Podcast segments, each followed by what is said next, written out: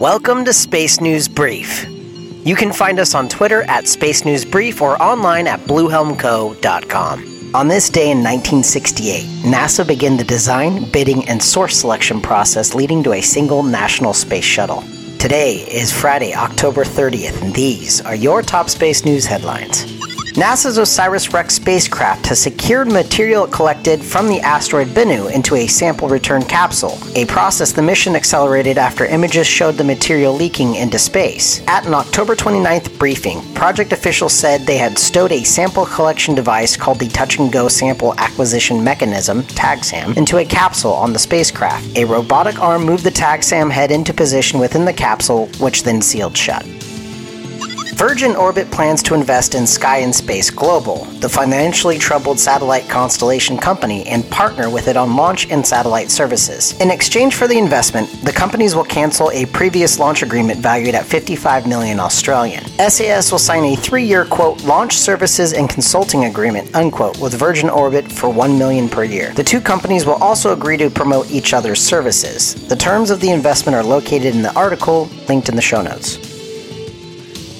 S&B is brought to you by Future Shredding back here to remind you that we provide residential, yes, and commercial on-site shredding alike. We would be honored to help you get rid of the shredding that you have piling up in that corner. You see it, I see it. I know you have it there. They're in boxes just sitting there waiting and begging to be shredded. We follow all HIPAA and FACTA guidelines and you can even watch it being done right in front of you. Listen, so don't wait any longer. Give us a call. We offer customized recurring shredding and one-time purge shredding. If you are in the Southern California area, give us a call at 562 426 0557 or head over to our website at futureshredding.com.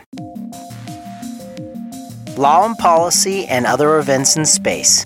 The U.S. Defense Department has named Justin Johnson as the individual performing the duties of the Assistant Secretary of Defense for Space Policy, a new position in a new office required under the National Defense Authorization Act passed by Congress in December 2019. The Assistant Secretary of Defense for Space Policy, or ASDSP, will be the senior official in charge of the Pentagon's space warfighting policy, serving beneath the Undersecretary of Defense for Policy. As part of that role, the ASDSP will also be responsible for coordinating space policy and strategy between agencies and international partners.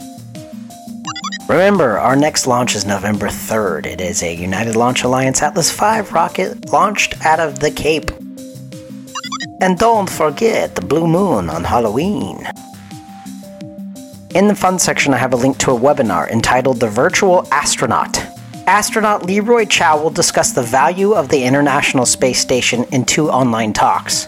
I suppose they're really like webcasts, but anyway, that's going to happen October 30th, that's today, and November 2nd at 7 p.m. Eastern Time. Right on. Well, I hope you guys have a wonderful Halloween this weekend. Stay safe, stay vigilant, have fun. Make sure uh, everyone is either masked up or, you know, you know, just taking care of yourself. I guess that's all I gotta say. Uh, nothing here. Anyway, uh, yes, have a good good weekend. Come back here on Monday. I will be here with some more space news. Hopefully, I mean that's the plan. Hopefully, nothing you know goes on. But anyway, yeah, right on. My name is Chad Scarborough. Drink your water. I'll talk to you guys on Monday. S&B is a space news aggregate that takes all the top space news headlines on the internet and presents them in a less than 10 minute podcast. In order to have complete transparency, every story talked about on this podcast is listed in the show notes. We do not take credit for writing any of these stories.